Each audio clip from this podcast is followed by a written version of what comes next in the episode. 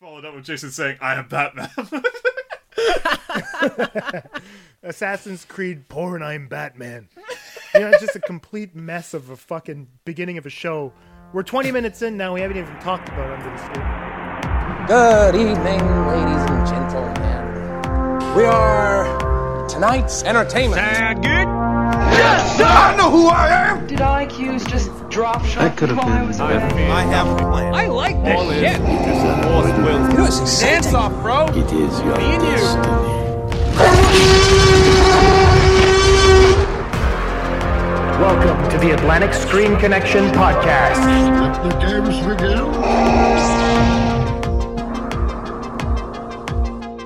Hello and welcome to the Atlantic Screen Connection podcast with Jason and Lee. I'm Jason, I'm Lee. and this week we chose to avoid Ghost in the Shell so we could talk about Under the Skin. Well, speak for yourself. Some of us chose to chose to avoid it entirely, and some of us chose to watch it and not speak about it. Yeah, I, well, I mean, to be honest, I had no interest in seeing the film first and foremost, and it was budget, man. I decided to buy the Rogue One Blu-ray instead. of course. But as I said, we were going to be discussing Under the Skin. We're not going to be alone. I have one of smartest women I know, and I have the pleasure of knowing.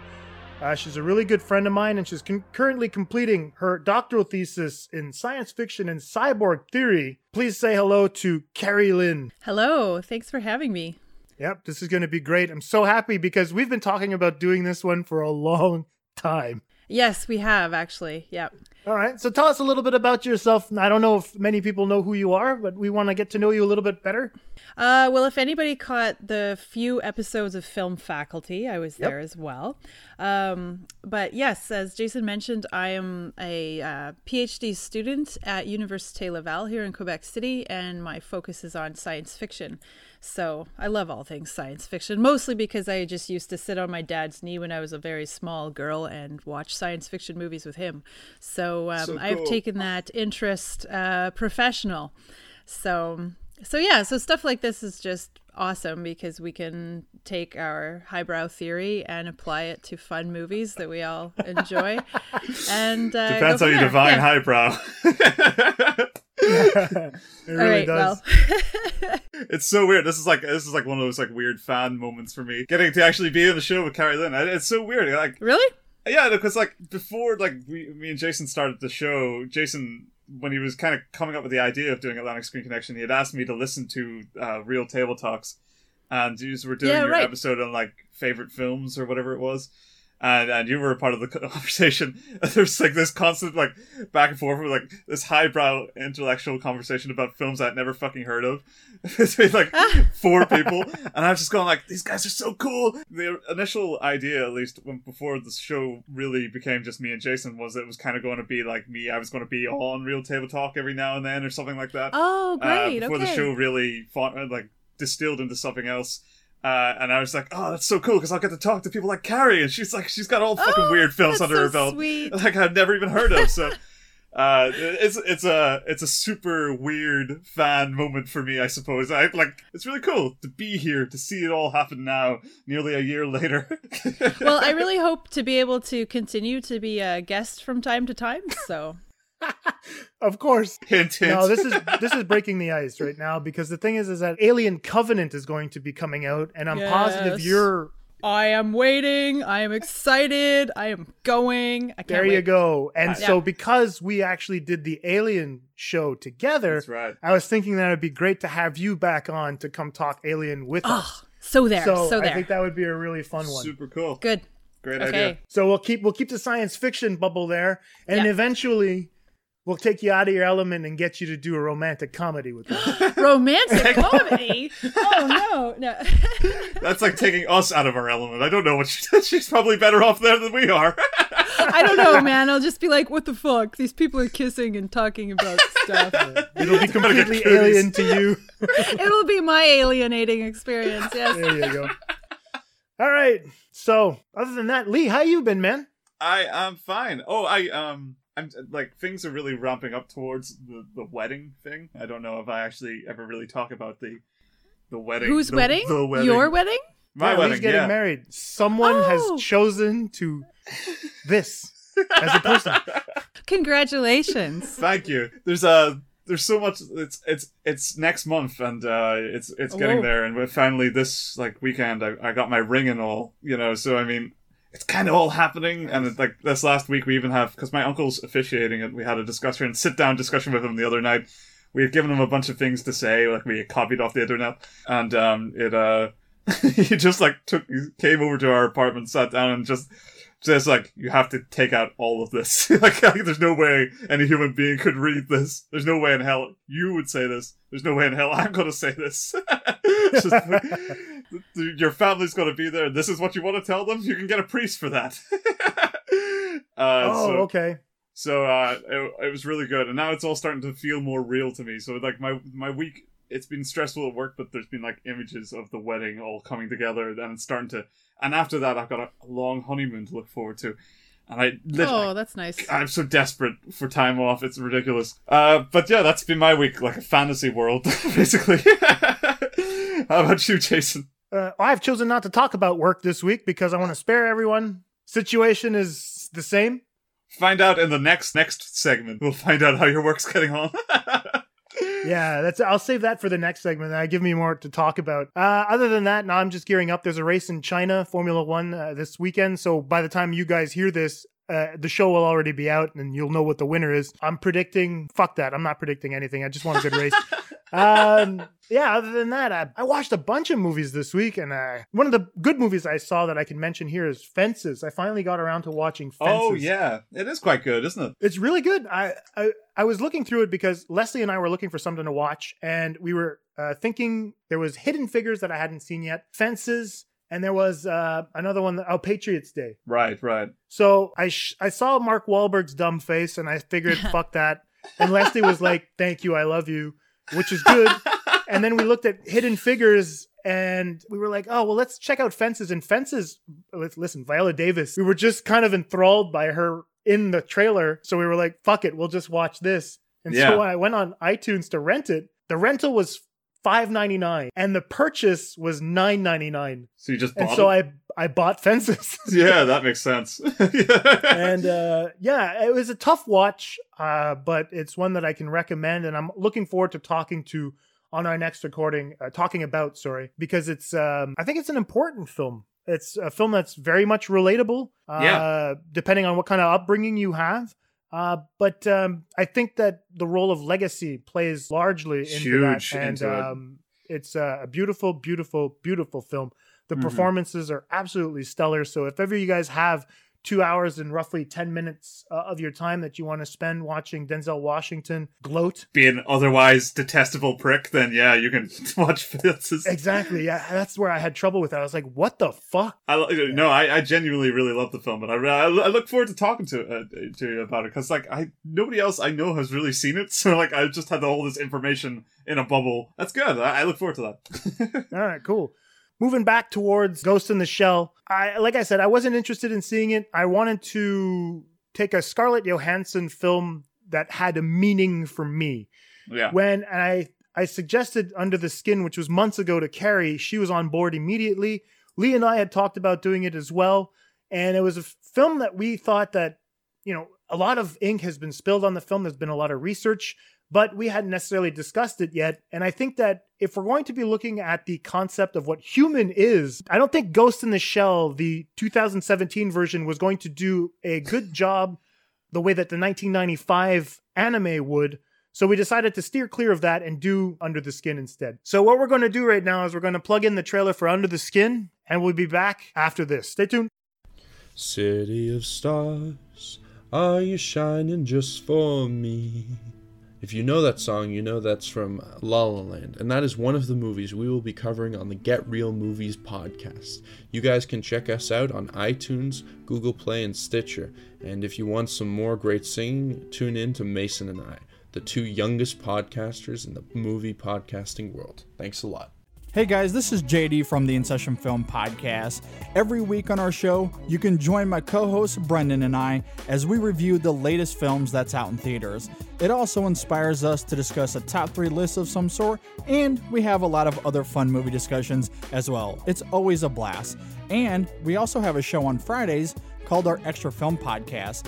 This is a show that gives us the space to talk about the latest indies and art films and other classics that we normally just don't get to talk about on our main show. You can find our podcast on iTunes, Stitcher Radio, SoundCloud, TuneIn Radio, Player FM, and more. In fact, you can just see everything about us, including our social medias, at InSessionFilm.com. So join us every week. We'd absolutely love to have you.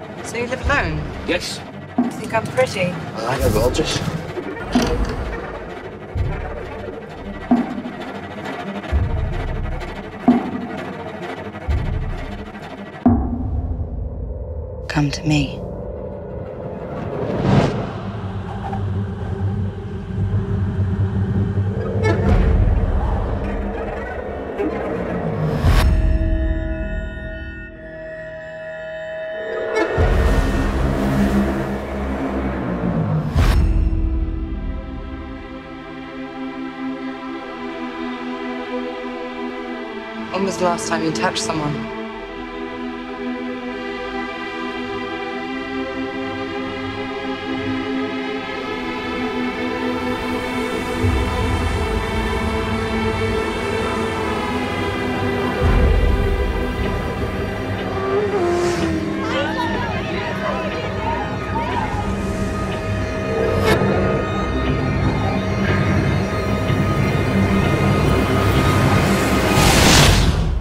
Hey, Sheila. You don't want to wake up, do you?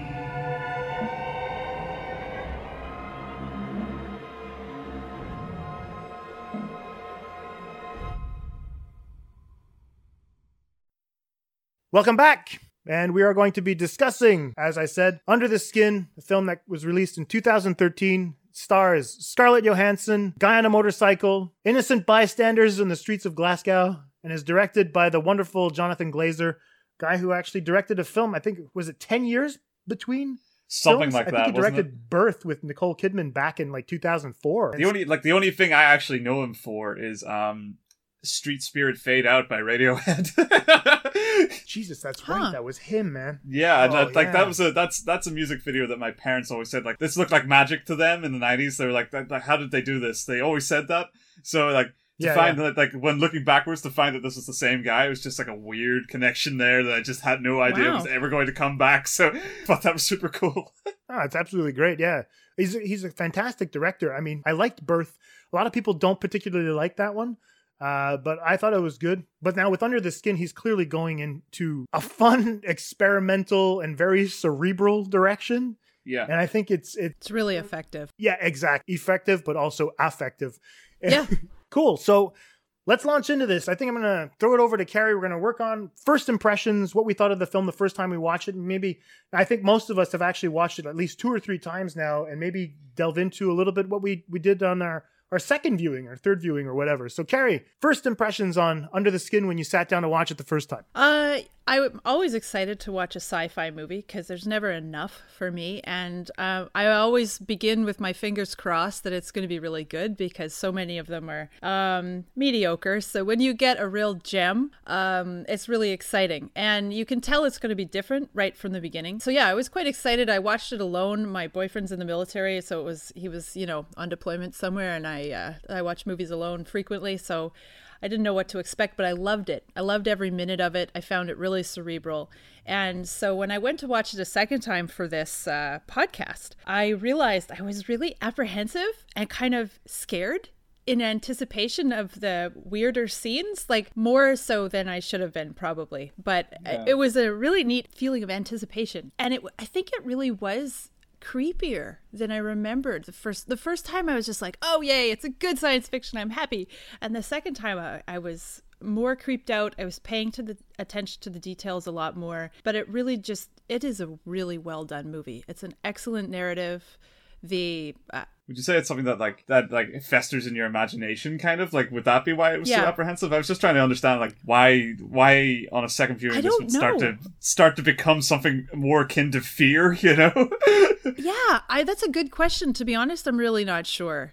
I, I knew about the dark scenes that were coming, and I couldn't Yeah. remember how much violence or atmosphere there was in each scene. And I don't know. It, w- but it's kind of weird to be more afraid of a movie the second time, right? So yeah, definitely. But cool. Cool. How about you, Lee? Uh yeah, so I actually when when I first saw this was in cinema, uh Maria, she was working in Bristol. And uh so I, I flew out to, to she was only she was there for a month or two and I flew out to see her for a weekend. And um we went to we went to a cinema, like a wee indie cinema in the town. They had a bar and everything and uh they were playing two films and it was either uh Grand Budapest Hotel or Under the Skin.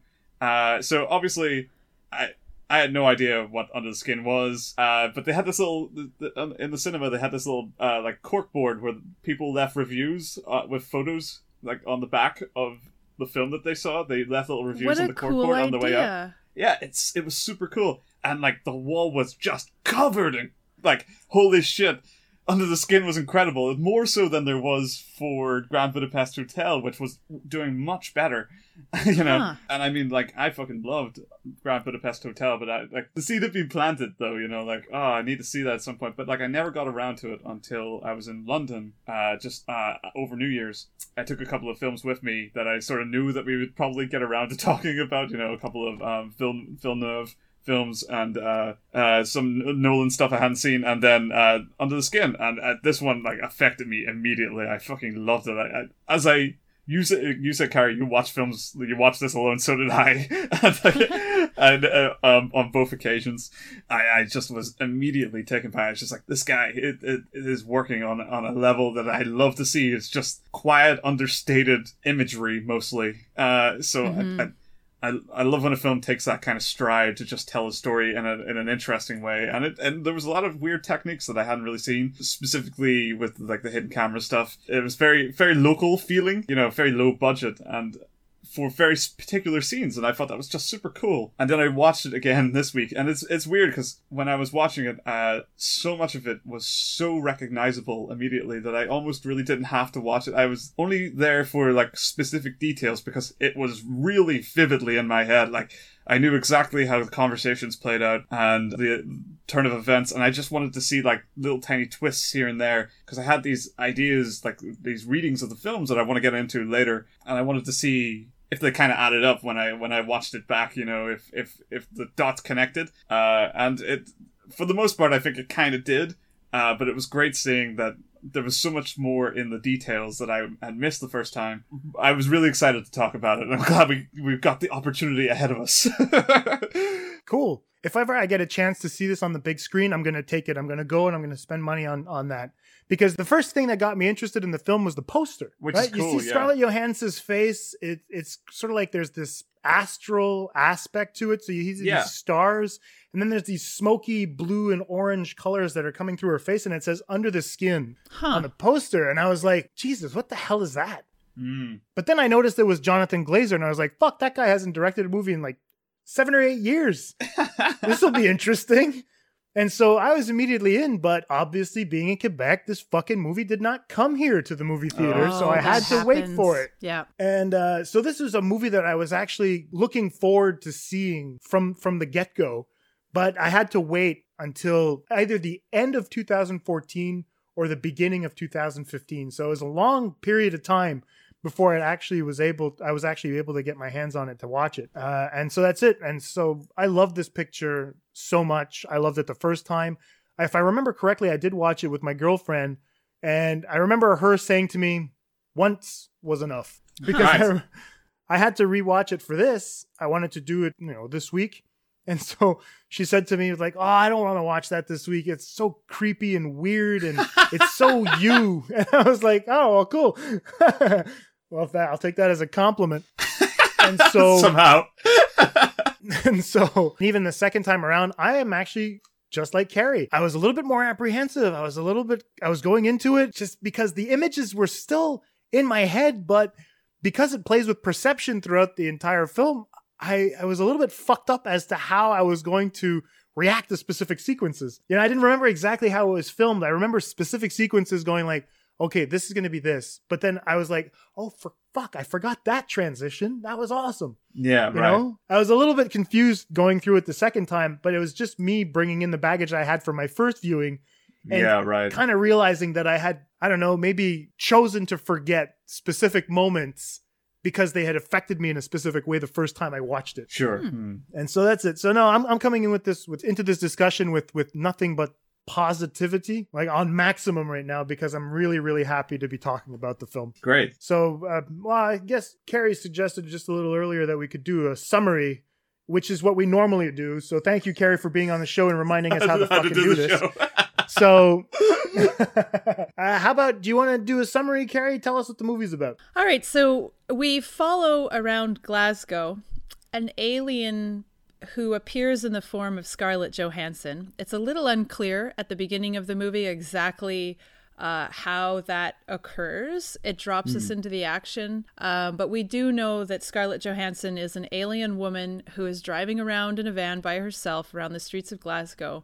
Uh, there's a mysterious man on a motorcycle who seems to be hovering around her, never too far away. And she basically lures random single men, um, breeding age men, into her van. And then she takes them to a dilapidated old house. And there's these bizarre scenes that are entirely in black, where the floor is like black oil or black liquid. And um, she seduces them. There's no actual sex, though. They get sucked into the floor, and we are led to believe they die. And she just goes and gets more and more of these men until at some point she changes her mind about what she's doing. She tries to run away. Uh, presumably away from the um, influence of the man on the motorcycle or men on motorcycles that hover around. Um, and she meets with an unfortunate end out in the woods. Perfect. Yeah, it's a perfect rundown of the three act structure. So yeah, I don't know. This is a this is a very charged film, like we were talking about a little bit earlier, and it, you're like, okay, where where do we go from here? What is Glazer trying to say with this fucking movie? Well, let's first uh, challenge the concept of whether she's an alien. Okay. Good start. Let's go there. Because the way I, I read the film on initial viewing, and the way I wanted to tackle one of my readings of the film was whether this was an alien or an updating of the the old demon, the succubus, which uh, is maybe one of those vague old religious-y uh, monsters that people don't really know about in the modern age. Uh, Oh, so you're reading it maybe like more of a fantasy that draws on fantasy quasi religious tropes rather than sci fi? Well, yeah, that's what I mean. Exactly. You know, like, is it is it is it more to do with like demonology than it is to do with aliens? You know, is Oh, is the science fiction nature of it just magic? Th- to be fair, you swap them out; they're like for like most of the time in film. But there's I I because I do I I can see that this narratively the book that it's based on it's definitely an alien and what we see at the end the great thing about this film is that a lot of what we see isn't explained to us it's right Yes. open for debate and and discussion but the thing about the succubus is that a lot of it, a lot of the, the traits of the demon are kind of present in Scarlett Johansson's character. I think she's called Laura. Really? Yeah, I, I checked this out. She's she's credited as Laura. I can't remember if she ever says it to a dri- uh, one of the people she picks up, but uh, I think she's called Laura. Okay. Anyway, so like the succubus is this is this old demon. It, it actually it's uh it's kind of like quasi Jewish in in origin, although it's like a folk demon. You know, it's one of those one of those creatures that has existed before time, you know, or at least before record. But it has its first real recorded existence in what is the Kabbalah. okay. I I, I want to entirely offend people who actually have read or understand the Kabbalah. As far as I can understand it, it is one of the various texts of Judaism which focuses on uh, essentially a lot of ways of life of how to view and understand the, the, the constant changes and flux and flow of reality through a series of texts and interpretations. Okay. In Judaism, it's it's sort of debated whether or not it's it's canon. I guess is, is the layman's term to, to put it. Whether it specifically relates to the word of God or whether it's uh, you know just yeah, an it's understanding of considered events. kind of a paratext, right? Kind of mysticism as well. yeah, it's it? exactly, and a lot of people take it for its pure mysticism value, and a lot of other people take it as just a metaphor for a lot of what was going on at the time. but uh, yeah, so in in the Kabbalah, there's there's an incredibly specific reason that uh, the succubus exists, and it's something to do with amulets that children wear, and it relates to Lilith, Adam's first wife, Adam of the, of the Old Testament, uh, who he, he rejects for, it, or she rejects him for refusing to be beneath him, one way or the other. There's the implication that they just couldn't get along because they wanted to be on equal footing, or she wanted to be on equal footing. He wanted to possess her. So I, I was reading the actual verses that this came from, and I mean, it is so thoroughly rooted in the crazy talk of the day. but Lilith promises to harm children every couple of days. Uh, you know, but if you wear an amulet with with particular words on it, when Lilith sees it, she won't do anything. She'll leave them be. It's bonkers. Like it's really like it's so specifically Wow. about the issues of the time that it is almost imperceptible what the hell it could relate to today. So it's really it's fascinating. I'm sure I'm sure reading the whole thing is great, but I, I found it really entertaining that little segment on on Lilith's rebellion. So for most people, however, the succubus is is most likely seen as an explanation for wet dreams. It's like at the same time, this is a creature that steals the semen of men mostly when they sleep and Oh uses wow, it. I had no idea. Oh it- yeah, it's fucking ridiculous. Yeah, yeah. It's- she she she has sex with sleeping men. Yeah, I, it's, it's her and a, and a host. Like the demon itself became this amo- amalgamous, like general threat. It wasn't just Lilith after a while. Uh, there were a couple others in the Kabbalah itself, but Lilith was the progenitor succubus. That works really well for this movie. Then I can see why you'd make that connection. yeah, so yeah, exactly. So it's this sexual demon. She steals the semen of men, uh, and what she does with it, the original sort of folk understandings of the of the creature, is that she would impregnate girls with the seed, and like what would happen is essentially those women would go on to give birth to children with either deformities or learning disabilities or essentially oh, something oh, that that it was it was a it was a way of explaining away essentially how men were never at fault because yeah, exactly. there were a if you had a wet dream it was it was actually a demon. It wasn't just A demon woman did it. It's- Yeah. and then b if you you or the the woman had like a child with it that had a, some sort of issue or condition it was a way of explaining away well it can't be the semen of the man. It could definitely be the woman's egg but it's either demon sperm or woman's egg. No man Well- seed you know if you go back far enough, they didn't even acknowledge uh, female co- uh, contribution to babies. You were just the vessel. So if exactly. the child was completely the result of the male deposit, and there was something wrong with the child, and you can see why they'd want to make some reason for why it's not their fault that the baby has Yeah. a deformity or something. But that's really interesting because there's a person with a disability and a visible deformity in the movie. So it even kind of addresses that issue. Well, yeah exactly like these but elements points kind of exist although maybe Yeah. not like specifically related to this thing but that's that's kind of what i mean like essentially this was a way of kind of looking at issues of of that time and contextualizing it for the the very in charge patriarchy of the day realistically Yeah, which is a- exactly, a, lot of what um religion does Yeah. I mean, just to riff on that, I mean, there, there's there is a clear distinction in the film, right? The, there is an inversion of the patriarchal system with her actually being at the top at the beginning of the movie, and then after that, when in the end of the film, uh, well, you know, spoiler alert, during the quote unquote rape scene, yeah, during the rape scene, it's not quote unquote. There's a flat out fucking rape scene.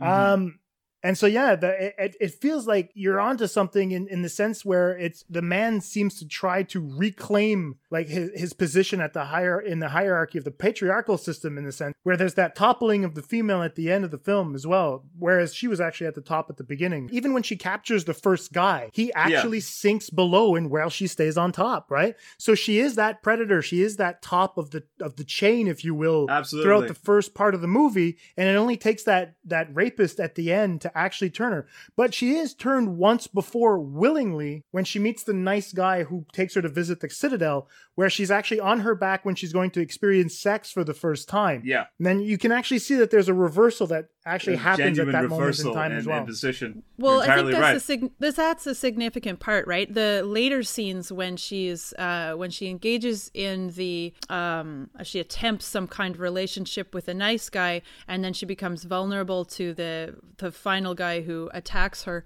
Um, that's after that's the final scene, the final act of the movie. Mm-hmm. Um, so that's the point after which she's kind of embraced the human vulnerability. So we're kind of skipping Yeah. ahead here. Oh yeah, yeah, Um, but I just wanted this- to riff a little bit on what he was No, saying. yeah, no, but you're, you're absolutely right, and but that's all. That all ties really well into what I what I mean. Like, why why would why would Glazer choose this demon? Uh, I wanted to understand, or at least you know discuss a little why he might take this prosaic context of understanding female evilness to men. You know, that's sort of the the, the sneaky ways they they they ruin all us guys is good times.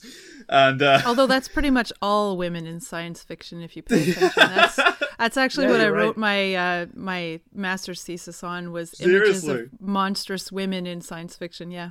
well, that's good. Well, I mean, this is definitely one of those. This is one of those examples. But uh, yeah, I mean, what I wanted to, to sort of discuss was a couple of ways that the the demon has changed in this interpretation, and why there might have been the changes. You know what what has changed when we bring this old demon into into modern 21st century Scotland of all places? What what what changes? You know why why this? Why now? That kind of thing. So I wanted to look at, at three specific changes to sort of try and contextualize what used to define the succubus and what now defines the succubus in in Under the Skin. So uh, the first one is she no longer fucks for demon babies; she fucks for information. Cool. All right. I well, like this that. is the information age, right? So naturally. There you go. yeah, well, I mean, yeah. Of course, we're gonna we're gonna try to to work in the internet into every single thing that lives and breathes. but uh, the purpose or intention behind the demon has changed. There's this imagery. It's just to suggest that this was something that was a problem to men. Has now become something that is more general and more based in an understanding of the human condition. Because now she she's using sex she's still using sex and she's still targeting men but she's in one particular scene we see the process of what happens to them after. Uh she she sort of seduces them and once they sink into this tar we've got this swimmer who has now bloated out and now sort of seems to be dissolving and he pops like a balloon and the imagery we see after that is he, he falls onto like a trough uh, or at least this is what the, like this is this is the, the great thing about the, the the power of montage is that we uh, we piece these images together. They could be non sequitur if you want, but the idea is that we look at this trough as if it's related to what we have just seen, and we see this sort of red mass bubble down a trough into a like a small red cut in space, and then the liquid sort of pushes it down, and then we see through like flashes of red imagery what just looks like lasers and scanning. Yeah. you know. That was really strange. Yeah, it's it's but it's so good because there's so many ways you could take that, and I love my amb- ambiguity. Uh, yeah. So to me, that was that was super fun because I always immediately read it as like, well, she's breaking them down to understand them because that's what we do with lasers, right? We we we kind of we use it to transmit data. So here we are, we're breaking down a person into their their vital components, and we are trying to piece together information from what's left. So I, to me, that was an interesting change, and I'll get into maybe what they might be trying to say about that. But we'll move on to point number two. She kills men for their sexual promiscuity unless they're insecure. Okay. Wow. Yes. Please continue. Yeah, so there's a willingness on the part of the men that she seduces. She lets them get the interpretation in their heads that they can fuck her. You know, this is this is she leads them, but she never says, you know, hey, come to my house.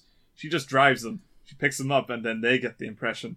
And then she takes them away. We never see her actually admit to wanting them in any way. It's always the man who follows. Yep. But here we see limits with the with a man with facial disfigurement. There's sympathy enters the equation, and the demon's purposes changes by the movie's end. Something triggers with her that she lets this man go, unlike all the others, and we see immediately a, a shift in our understanding of this person because sympathy was never a part of the equation. It was, you know, sequenced killing again and again up to that point. So that's, to me, that's interesting. I'll, again, I'll get maybe into it. I'll, I'll throw a couple of theories out as to what, what we might be saying with this imagery.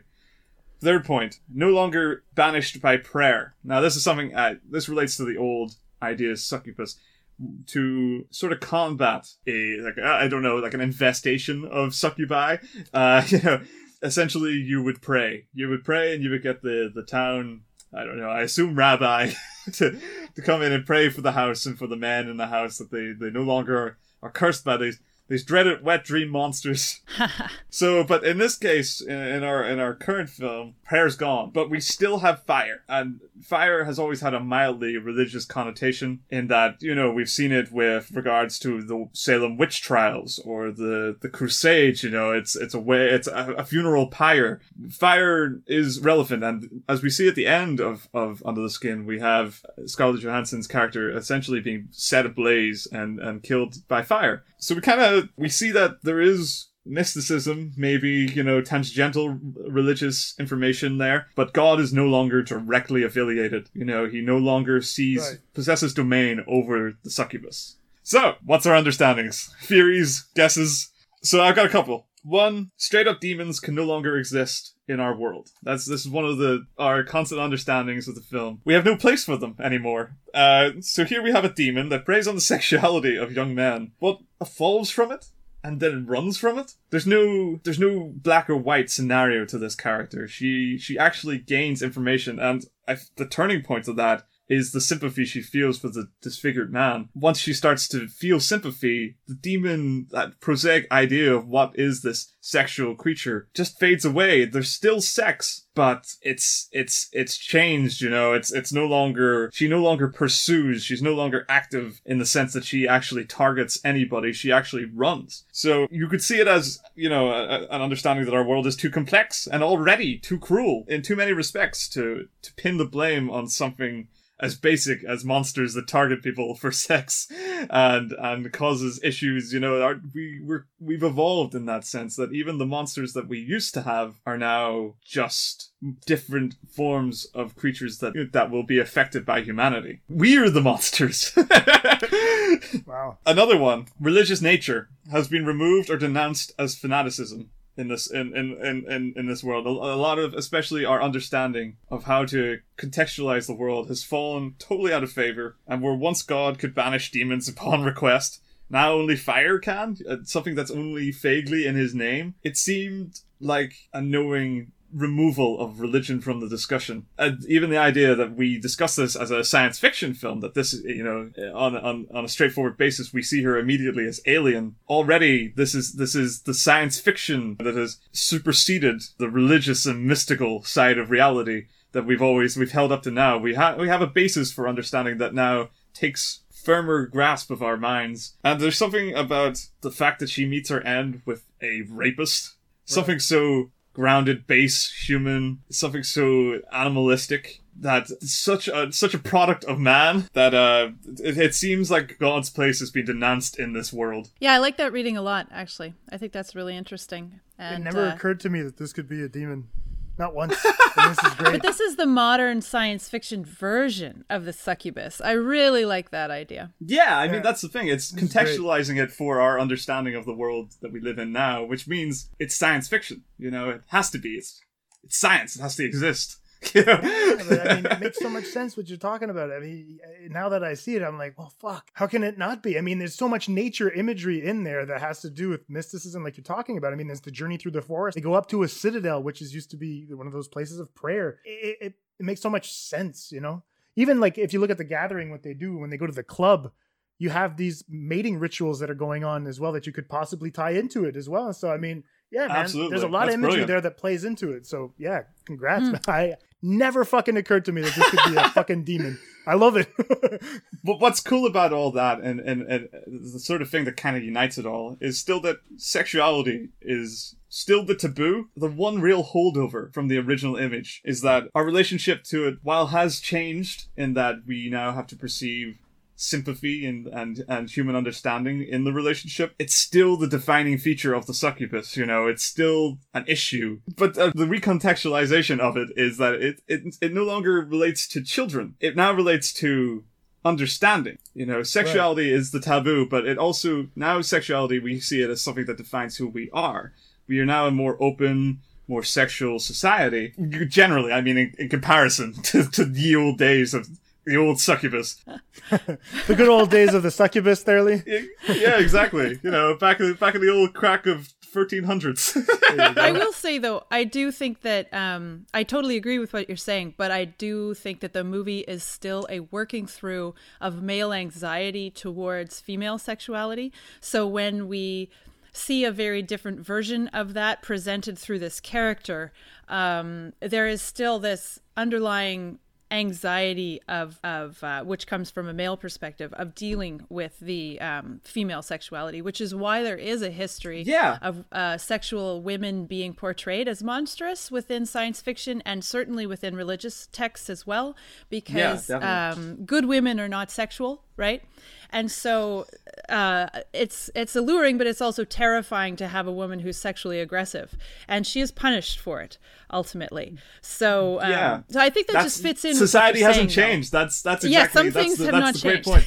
yeah, exactly. Sexuality is still the taboo, which is uh, you put it perfectly. She still gets punished. She still gets Yep. hunted down by a, a, a violent, sexually violent male. because she does not act the way he wants her to in a sexual. yeah, sexual she's arena. just a new witch. She's just Yeah. another witch. Oh, which witch, means yes. we've we've never come any further. You know, we're still we well we have in some ways, but in some respects, sexuality is still so taboo. But to sort of to wrap it up, I'm gonna I'm gonna wrap it up with some trivia. Do you know the actual origin of the word succubus? no. Nah, I'm gonna fucking fuck up this word. Succubae, succubae. It translates to to lie beneath. Oh wow! Isn't that fucking awesome? Oh, bonus points to Lee. Bonus points for sure, man. To lie beneath Yeah, under exactly. the skin, we've got it there. That's fucking awesome. because man. of Lilith's position as the original succubus and her constant the parallel of Adam to lie beneath. I assume is where the phrase comes from. But um, yeah, and then the fucking But I film mean- being under the skin. Oh, that's so awesome. just actually put that at the beginning of the film as well, right? The fact that she's actually trying to gain control over these men, where they actually lie beneath her feet Yeah, at one point when she's walking away when they're they're dipped in that that liquid. Ah, That's brilliant, man. Because I mean, I love the fact that you actually focused on on how the the the narrative is is shaped according to old legend. You know what I mean? This makes it timeless as a story, which is fantastic Yeah. for me because I'm, I enjoy fairy tales quite a bit, and I was trying to take that fairy tale approach to it, and I was yeah, like, you saw "Ah, you, you know, saw woods at the end, and you went like, oh yeah, fairy tales. well, exactly. I was like, well, there we go now. But at the same time, I tried to steer a little bit clearer from that because I've been riffing on the fairy tales for quite some time now. But that's it. I mean, uh, I, I actually focused more on what Glazer was doing as a director rather than the actual story, how he separates the acts and, and all that. But anyway, man, that's fucking awesome. Do you have anything else to to, to add to that, Carrie? Do you want to do you want to pick up from there and see? Uh, Well, I think what uh, what I wanted to talk about about the um, uh, the reversed rape kind of notion within that sexual context um, really ties in with what Lee's talking about. I, think so. Yeah. I also, however, took a literal science fiction reading of the movie that I just um, was willing to accept the notion that she was an alien and that oh, the, me too. I'm with you on that. She, I That mean, her- she, in the novel and in in anything that you see in interviews, she is 100% referred to as an alien. So that is that is you, you. It's not like you're being led astray. This is definitely science fiction. Well, the metaphorical reading I think is always really useful. So um, just because she's literally an alien, um, I think it's perfectly valid to suggest that she's also a reworking of the succubus. Um, so the way I read it uh, was that it was projecting kind of an imaginative space to imagine how um, because i said it does respond to male anxiety towards female um, aggressive sexuality it's a space to imagine how men would respond to um, if the roles were reversed and they were the ones who were vulnerable to Hmm. uh, rape. Uh, and of course, what comes with rape for women uh, some of the time is the danger of being killed along with it, right? And so, Right. as I was mentioning to you guys earlier, um, you know, it doesn't really work to try to imagine. You, you can't reverse the roles simply and say, well, let's imagine this sexually aggressive woman that comes chasing after men and wants to rape them. See how you No, like you're it. right. That it doesn't work because women. yeah, it's not gen- one to one. Like you can't No. just flip the the strengths and uh, expect it to play out the same way. No, it doesn't because women are just generally uh, physically weaker, and um, there isn't that long history of threat that brings with it this weight of fear that comes from the background. So, um, so this alien science fiction context gives the um, the storyteller, the director, the kind of landscape in which they can imagine uh, an aggressive, threatening female rapist, but she has all these resources of the aliens that make her a threat more than a human woman ever could Mm. be. And she's drawing on, um, in this way, it's a reverse where she is using weaknesses inherent to the male gender to her advantage. And in this case, those um, inherent weaknesses are men's increased willingness to just go with a strange woman. So Yeah. Mhm. they have, it just makes Because they're less- because they're not in fret, you know. yeah, they're less careful. They don't perceive themselves in fret. No, they're just a little more careless and a little more willing. And so she knows she can use that against them. All she has to do is smile and wink a little bit, Mm. wear a cute v neck sweater. And most of them are pretty much willing to go with her. So she uses that, the quality about their maleness against them as their weakness. They follow her into this dark and terrifying house that probably most women would not go into for a one night stand. and, um, and then uh, you know like never thought about that. Jason and I were arguing before about whether or not it was a reversed rape kind of notion, and he was saying, well, you know, the men know what they're getting at. They, they follow her willingly, right? Yeah, but my yeah. point is not that it's a perfect reversal. In this case, it's true they think that they know what they're getting into, but they don't. Like they did not. Um, I'm saying, like in the old rape terminology, they weren't asking for it. If it is death, Ooh. like they did not uh, go into it knowing what they were actually getting Yeah, themselves yeah. into, and so in that way, it's similar t- for a female rape situation because somebody might say, "Oh, well, she went up to his apartment for a drink." Come on, what does she expect going to happen? But that's not Yeah. the same as as consenting to sex. If she goes up for a drink and says, "No, I don't want to have sex," and he forces himself on her anyway, you can't turn around and say, well, what did she expect? No, no still means no. These men went into the house to have sex, but they did not go in to be eaten. They didn't, you know, they did is- not. That's no, you're you're perfectly right. It's the fact Yeah, is they sense. they were misled on Yes. on on a presumption that they had uh, because this is something in society that w- when a woman initiates, it does seem like if you would immediately go like, well, this is what she wants. This is this is okay by her. I'm following her to her place, and there's always that pretense. The reversal, then, it's it's not even remotely about sex. It's it's it's uh, just about instant death for this guy and her getting information or some sort of general idea out of it. No, that that makes that is a that is a that's a clever not one to one unwinding of the the rape idea. So I read uh, an article by Ara Osterweil, um, which she wrote in Film Quarterly uh, back when the movie came out, or shortly thereafter. And her take on it was that, um, and I agree with some parts and I disagree with others. She tried to make the argument that it was really about um, aggressive female sexuality, but in a more literal and human sense. Uh, she made the point, which I thought was very good, about how um, one. I mean, we've t- said before that this movie has very subtle ways of creating that science fiction defamiliarization. There's no Mm. science fiction props. There really aren't. Um, uh, special effects. There's clearly no alien creatures in rubber masks or anything like that.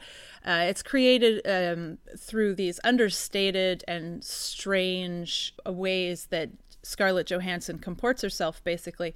Uh, and so Osterweil's point is that um, just the fact that the movie is portraying aggressive female cruising and that we are seeing through the female gaze as she is um, uh, predatorily looking over these men to see who she can pick up that mm. that in itself is very defamiliarizing because it is so alien to us to see a woman on the cruise basically and i did mm-hmm. think that was a really interesting point and certainly does work for defamiliarization however i really disagreed with this um, writer that she she was basically arguing that the entire movie was about female liberation and aggressive sexuality. And I disagree right. because yeah, I I don't think it is about female no. sexuality. The alien herself, she's looking for men all right, but she's not looking to get it's off about with sex. them. It is not yeah. about a sex. Exactly.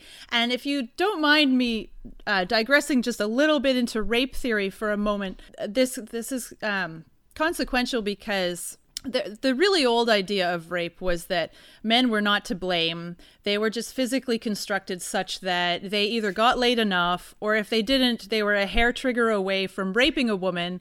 So if you walked in with slutty clothes, is your fault, bitch, because you know oh, men can't me. control Hate themselves. this shit. Well, that's that's really old. I'm talking like uh, yeah, 150 yeah, can, years and earlier. It's still, it's still about though. It's, it's never goes away. Off no, you're right. I mean, especially within fundamentalist religious circles, this kind of it's called the hydraulic theory, by the way, if anyone cares. Right. Uh, so this hydraulic theory of rape is still around, but for the most part, especially with uh, progressed countries, uh, it's really passe. Uh, but what replaced that afterward uh, was research done on convicted rapists in prison. And the results of those studies demonstrated, uh, and you'll recognize this theory too uh, the idea that um, rape is not about sexual gratification, it's about a power struggle. So it might be compensating insecurities or some other upset, um, a psychological upset of some kind, and that uh, rape somehow makes you feel better about yourself, makes you feel powerful, and that it's really all about this domination. And so that is probably still true for some rapists out there, especially convicted ones in particular. However, um, there more recent research has suggested that there's plenty of less violent rapists who really are motivated by sexual needs as well. So mm-hmm. I think it's a bit of a mixed bag. But in any case, uh, to go back to my rape theory for this movie, I think it is drawing on the idea that um, the rape is not about sexual gratification in particular, but it's about um, taking advantage and getting something for yourself out of it. And in the case of the alien, whether she's eating them, whether she's harvesting them for skins, which is kind of alluded to, or yeah. whether it's ab- about gaining information, distilling them down to their information, which I think is a really interesting um, idea that is supported by that imagery in the movie, then it really speaks to that second rape theory about it being all about domination. And of course, there's that middle point in the movie where she gains some empathy, and so the whole situation changes. But I would say that in that case, uh, everything that follows when she lets the man go, the deformed man, she also relinquishes all of her alien resources. The men on the bikes, uh, all of the extra powers that she had from the being van, an alien yeah. that made her invulnerable. She mm. runs away from those men. She loses those extra resources. And then sh- she's basically just in a woman's body. She only has the resources that a human woman has. And boom, all of a sudden the metaphor is gone and she just has all the vulnerabilities of a regular human woman. And what happens? She gets raped and killed. so That's so, so true. As, much as there's this exploration of how what would it can we make a man feel vulnerable? Can we explore this space where men would be equally afraid of rape and death? We have fun in that arena well fun i use in scare quotes in that arena thinking about that hypothetical situation but then at the end of the day, we are still humans on the earth, and no, women are the ones that still take the blow. But that's brilliant. Uh, that, that, again, fascinating as well. That I would say, I my only my one thing that I would um I, I, I, query is that you say that this is something that the alienness of her gives her something that a woman, a human woman, couldn't have over a man, and I I just I kind of disagree with that. I I think that women they are known developmentally across the board to have a more emotional range. Uh, and also uh, that sort of leads to a better heightened understanding uh, generally than most men. If you if we look at the sort of stereotypes, uh, we can see that you know women have a more intellectual grasp of the world than the, the common man. I don't know if I agree with that, but sure. But I don't. Um, I, I don't know if those are the extra resources I'm talking about. Really, I just mean like the extra resources she gets as an alien, just in terms of strength. Yeah, She's but that's what I mean. This this is what I this is what I re-understand as strength. What she really has on her side, more than actual like powers or anything, what she has is knowledge and understanding of how to lure men. And that's, Yeah, that's really true. the only differentiation between her and the men is that she knows what she's doing and they don't. uh, and she uses that to lure them. And that I, I feel is something that uh, a human a human woman can absolutely do. Maybe not in so strong an image as when she lures them into black tar pits that they can't understand, you know. But I mean, uh, to to lure a, a, a naive man into uh, like an apartment under the pretense of sex and it be a, a, a significant trap for a real human being. I think Yeah, that's, that's more than achievable by a human woman. And I don't feel that alienness is specific to how somebody achieves that. I think it's it's something that is inherent in, in, in anybody had they the knowledge to perceive it. But I think if you wanted to see the, the sort of inverse of what equals a, a man's given strength, if we're looking at sort of like stereotypes of how men are structured, if we're looking at the stereotype of the male strength, then we have to see the the female emotional or knowledgeable understanding, you know, that the hunter gatherer dynamic, where you've got the hunter, it's more physical, the gatherer is more you take care of the home life and, and the under, and the relationships with the with the settlement that you live in. That's that was the perceived female job. Then we see that we adapt that to the modern day. We're looking at how these stereotypes can be used to empower women in a way that is equal to men. It's just not on the same basic, you know, one to one level. You can't make an empowered woman seem believable in a physical sense, but you can do it in a mental sense. And uh, I I think that ties in quite well with what you were saying. I, that's just the one thing I can't query. I think the alienness makes it clear the dynamic, but I, I don't think this is something that can't be achieved by a woman who knows how to use men. Okay, and that, I mean, I want to take what you're talking about the modern day, and I want to ask Carrie a question. Then, do you think that the film is shaped in a way that is a commentary on what needs to change in present day society? It shouldn't take an alien figure, in a sense, to be a lesson learned. Where actually, when she decides to embrace her femininity, or that she gets punished for it, in a sense, the fact that she tries to embody what it is to be a female human and that be a punishment. Do you think that Glazer, the director, in a sense, shaping the way that he has, having her be at the top and then at the end, where you're talking about in terms of rape, do you think that he's actually saying, sadly, when we walk back out into the world, this is the way it is? Yeah, I do think so. Um, I think that it also points to the fact that um, sex is a precarious scenario. Like you make yourself vulnerable, whether you're a man Mhm. or a woman, and there are dangers in the real world to men as well in sexual encounters. Although we think we tend to think less of that. Men also are raped as well, although they tend to be raped by other men. But I mean, sex is a dangerous game. I think that is kind of if you had to sum up this movie in five words or four, whatever that is, I, I think that would pretty much be it, right? When I'm watching this, you know, obviously I'm watching it through a man's eyes. And how I feel at the end of the film is is uh, there probably be a mixture of um, pity and shame, Mm. you know. And so I think that Glazer's message does work for me. Obviously, if I'm looking at it from what you were talking about in terms of demons and stuff, that's a little bit exciting. And when I look at it from what Carrie's pointing out, you know, through the the the the rape aspects of it, I'm, like, fuck. I don't I don't like any of this, and it's it's it makes it hard to accept. Uh, just how vulnerable both men and women are in these circumstances. Yeah, it's kind of a bleak message, really. Yeah, Definitely. yeah, I, it- I have it- it written down in my book uh, of notes here. Literally, just here, bleak as shit. because that's just after going through a, a lot of under uh, reading, terse readings of this film, I just went, fuck, this film is devoid of joy. yeah, it's true actually. Um Gosh, I I loved it anyway, which I'm not usually one of those people that loves depressing movies. Yeah, uh, but, yeah, I'd be oh, the same. Fuck, this is not depressing to me. No, it's not, it's, is it? Yeah, it's not a depressing movie, even though like the the underlying message is not positive, and there's really she dies, and we're not really yeah, given right. any redeeming image of humanity at all. I guess all. it's just even though it's about aliens and, and sexuality and, and, and constant threats, it's it's that sort of almost realistic understanding of how the world functions that Yeah. belies it all, like the mechanisms beneath it all, that kind of just make you appreciate that the that the, the film cuts so close to the cloth when it comes to reality. You know, and you know even- where that is the most acutely felt for me is when the deformed guy is in the van.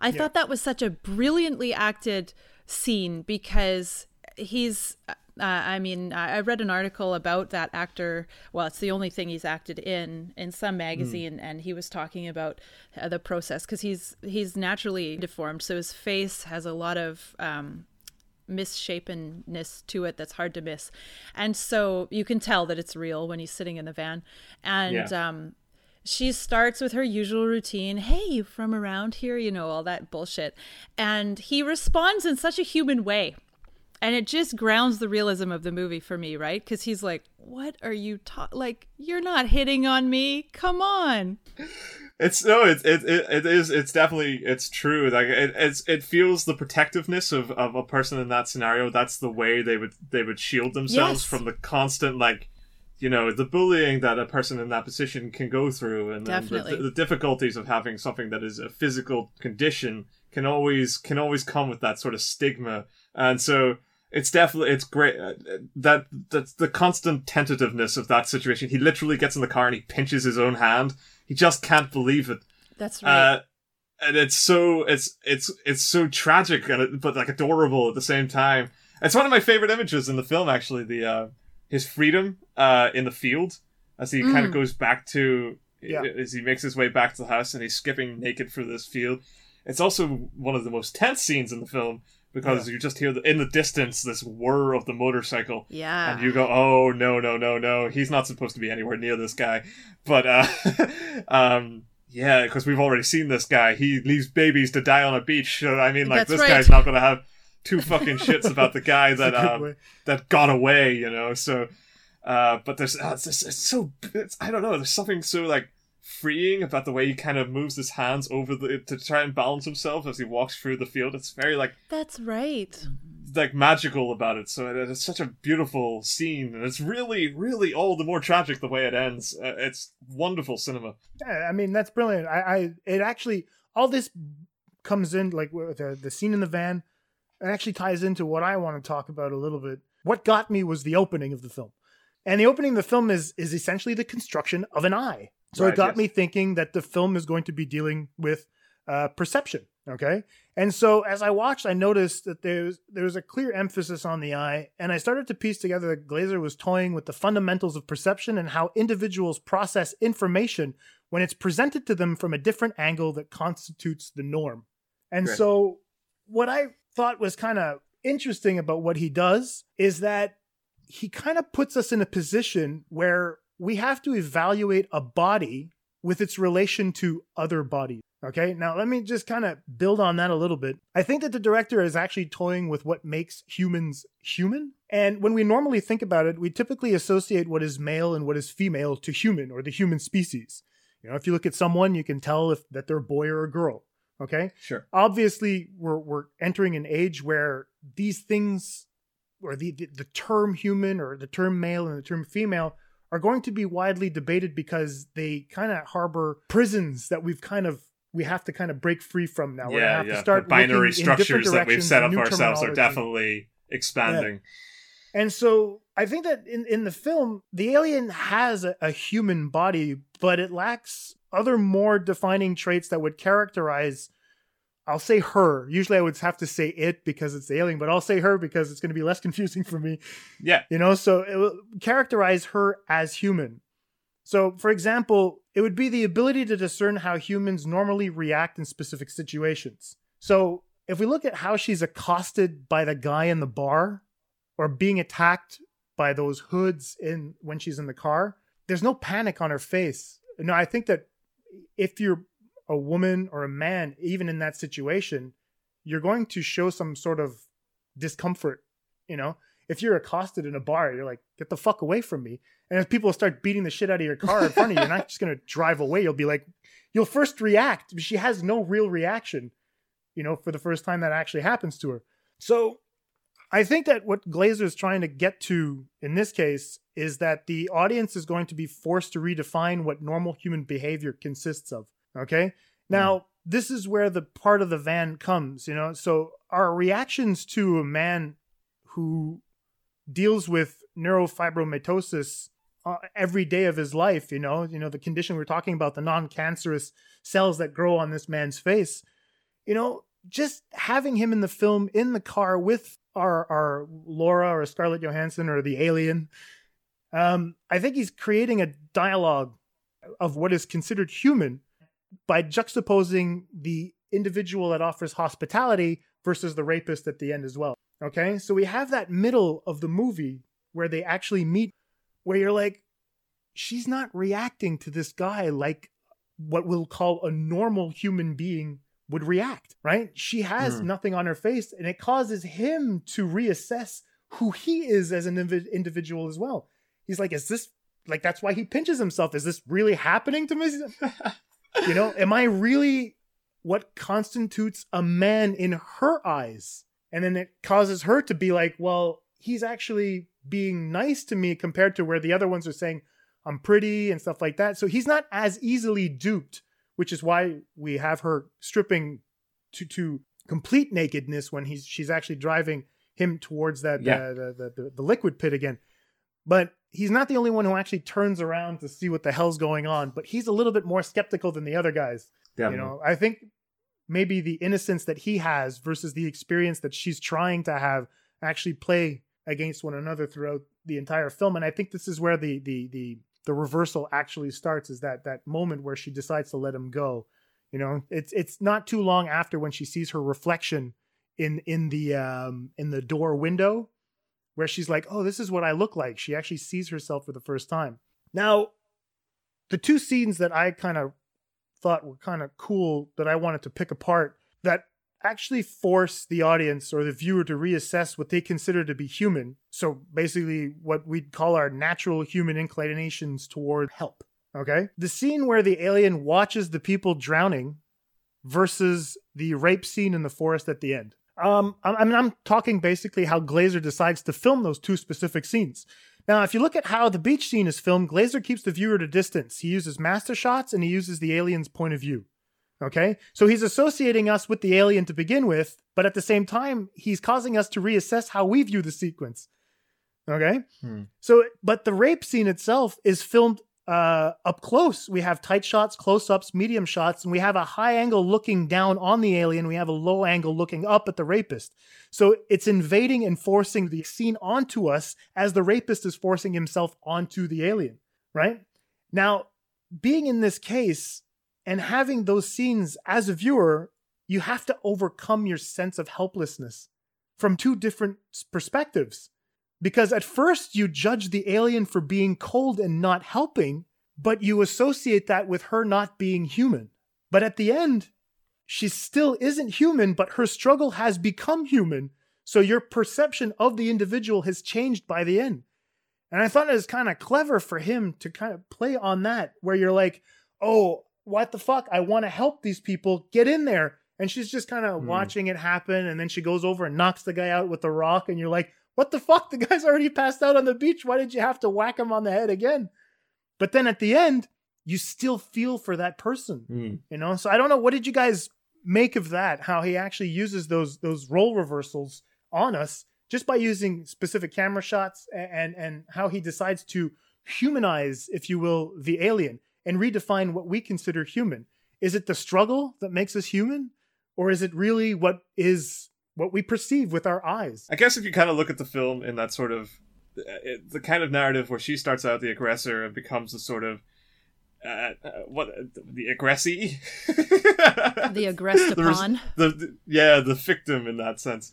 The the nature that the, the men sort of again they come from bottom and sort of over the overlap of the middle, then go to top, and you kind of look at that helixical kind of shape of the narrative. Not only is that a, a fantastic and exciting way to sort of frame a story in which it literally bends and like, reverses upon itself at such a neat like point, but also that I think a lot of what you were saying, Jason, about how that's sort of indicative of the human experience. If you kind of if you if you zoom out and look at that that twist, you notice that it's all on the same spectrum, perspective wise. Somewhere in the middle, that is where sympathy lies. We kind of get a, a rough shape of, of human gray area. You know, we finally have a, a 3D image that we can place that we can try to understand and comprehend what human beings look like on a spectrum. And it's something akin to a center point and a spiraling out of thing. And, and, and that's fun and interesting because when you look at the imagery when the humans are dissolved, the final kind of shot is this just this gl- glowing red light in in darkness, and you kind of get this this idea of a singularity.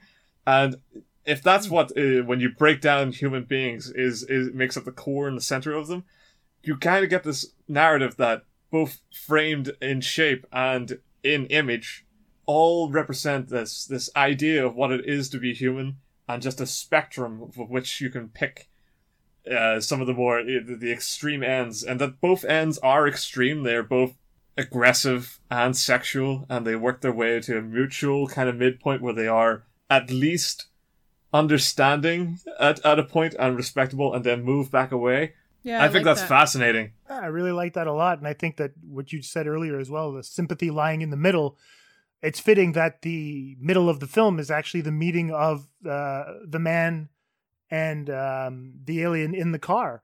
You know, essentially, when Yeah, we look exactly. at them, we have a man who is alien to how humans see him, and we have a literal alien sitting next to him. And they can actually kind of meet in the middle in this case. I thought that was brilliant, you know, to shape. the No, film that way. perfect. I think that's really cool as well because I, I had another reading for the film, and uh, it's one that actually does play off the structure of the film, the uh, the act structure.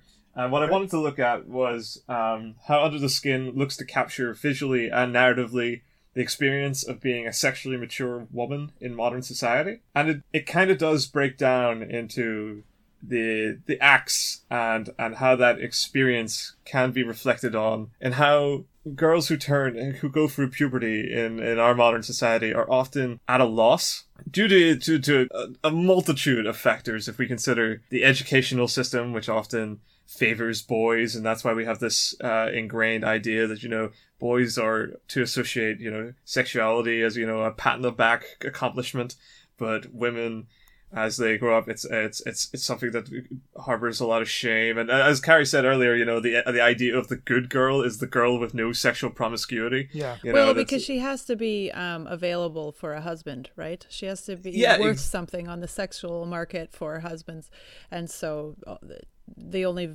cultural value that a woman has until recently, anyways, has been her status as a virgin. Yeah, exactly. I mean, and that's of course ridiculous, but also pretty much the world we live in.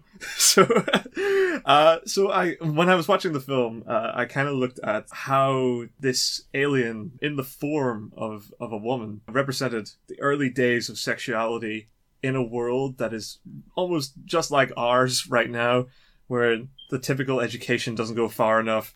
The relationship with um, peers trying to get, feed you information of what sex is supposed to be uh, creates a sort of warped image of what the ideal sexual uh, relationship is supposed to be. A, a lot of it is trial and error and mistakes that uh, sort of build upon themselves into something that you know can be for a lot, for a lot of women, uh, you know, disparaging and and often uh, destructive when it comes to sex. It, it, if they start off on the wrong foot and they don't possess the knowledge to to create a sexual relationship that that functions that that favors their you know their needs and their happiness and is often based on the role of pleasuring men it, it kind of creates this warped expectation that doesn't really fit with the world that we want to have or live in, you know. So I, I, read it, I, I, most of an essay, and it was called "From Object to Subject: Young Women's Experience of Sexuality Education Within Sex Negative Taboos." It was by someone called Erin Noel Chapman from Iowa State University, and it, it was about. Uh, she basically surveyed these these girls who took a seminar or like a recurring class who uh, came from various sort of sexual experiences, and they mutually agreed upon a understanding of what would be the ideal sexual relationship for themselves, and it's much to do with knowledge of sex, understanding it, and finding happiness in it. With just, uh, it's not even it's not even built on huge expectations of like constant pleasure from the experience, just the fact that it, it is something that they own. Uh, so she, they did the survey where they, they, they talked about um, their their relationship with the taboos of both sexual awareness and the taboo of female sexuality, desire, and pleasure. You know, and, and, and how they essentially tackled these subjects and a lot of it was just good to read because it would it kind of it gives it gave me a, a basis stuff I generally assumed about the the female experience was in there. You know, a lot of a lot more of it they focused on was uh, the key idea was knowledge. And I found that interesting because that ties in with what I was saying about the information breakdown that that comes from you know seducing these men in in under the skin. So if you're looking at that as the uh, attainment of knowledge of of sexual awareness, there's something there that you're kind of looking at. Is this representative of how women today, as they develop, they start to understand sexuality? And so I, I kind of broke it into the acts, and I think I'll sort of go an act at a time and kind of look at some of the imagery there, and then maybe if you want to chime in and say like maybe images that jump out to you, uh, other sort of parallel things that are going on in your minds, I I think we could sort of piece it together a little picture. So I think the first thing to note is that there's a male pressure at all times. Yeah, that's and that's the point. stigma. That's the taboo of of the male ideal of uh, relationship to sexuality, where it's always expecting from the from the the women to to essentially at least how education works today is the male expects the girl to to, to, to perform for them or do certain favors for them uh, america they sort of they talk about how like a blowjob doesn't count as sex you know, it's it's baffling information, but this is the viewpoint of a lot of developing girls, uh, which is you know maddening. I was going to say it's a good point. Uh, there's a pressure on her to um, perform, but there's also a pressure to produce. So, right, yeah. in a normal sexual context, that would be producing an offspring. But in this alien context, she's producing whether it, like you say, whether she's harvesting information or food or skins for another purpose. Um, eh, the pressure is on her to be out there doing all the work and um, and producing this, bringing Yeah, something good point. I back like out of it. Absolutely, absolutely. So, so okay. So here we have a girl who has to slip into the appearance of another woman, and uh, like immediately you get this sense that this woman, this this could be anyone. This is the idea of the persona that the the female might have to create for herself to be this sexually independent person, even though she doesn't have the basis or knowledge. It's an image, you know so she doesn't take it, what we see on, on camera she doesn't take the, the, the skin of the person she doesn't take the appearance but she takes the clothes. So she essentially impersonates what it is to be the surface idea of what a woman is in modern society and she then takes to the streets uh, immediately after that. And we see this idea of someone who this this is her learning to be sexually understanding through replication. Everything is surface everything has to be gained by experience so then, in the first act, we're looking at her string of lovers. And if we look at it in that sort of way, if we sort of take out the murder aspect, well, let's let's not take that out, but let's recontextualize it for the for the purpose of understanding this reading. She has a string of, of lovers, which shows her overcompensation. She immediately a- attempts to to establish herself as someone who has sexual maturity, uh, independence, uh, someone who can pick whoever she chooses. She has to learn via the experience of sex. So here we see she goes out of her way to understand sex by, in this metaphor, taking the information from each lover, you know.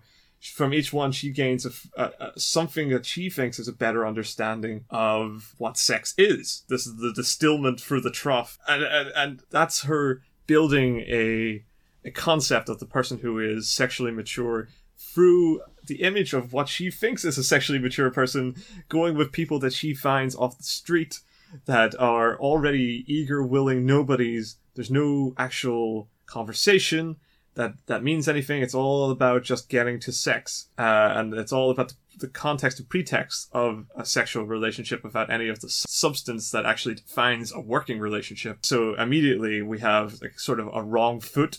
uh, and that's I, I- see that as the understanding of where the education and the lack of hands-on knowledge of, of sexuality can affect a woman in, in that sort of early stage of development Hmm, that's an interesting idea. and that would sort of be that would sort of be the the first act kind of side of things Well, I, I like that. I want to chime in a little bit because it kind of ties into what I'm saying in terms of how I perceive the first act as extrospection. Yes. You know, extrospection is the observation of things outside one's own mind. So I found myself looking at the alien the same way you were, you know, and how she takes life, how she kills essentially, but I didn't see it as a as a sexual ritual the way that you're putting it.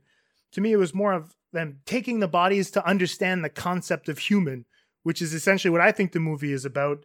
You know, it's basically trying to define what being human actually is. yeah And yeah so- absolutely You know, the idea that it's more of a, of um we're observing an observer, if you will. yeah that's that, that and that's that's that is perfect too i mean that's you know you can see that as a human experience and when i go more into a sexual experience and you say human experience it's all human it is all yeah, experience absolutely. Yeah, yeah, I, I agree with that. I think um so if you if we went to the, the the sort of second act when we kind of we meet the the the man with the facial disfigurement here her using I I saw that as her going too far so she's already developed a, a confidence in herself in her image that each time she has more uh, has a sexual encounter she loses more and more clothing and she also lets these people further and further into her house before admitting the sort of black tar pit she lets them in and in the, in the case of the of the man with the facial disfigurement he gets to the you know he, he goes up the stairs and you know we actually see what the house looks like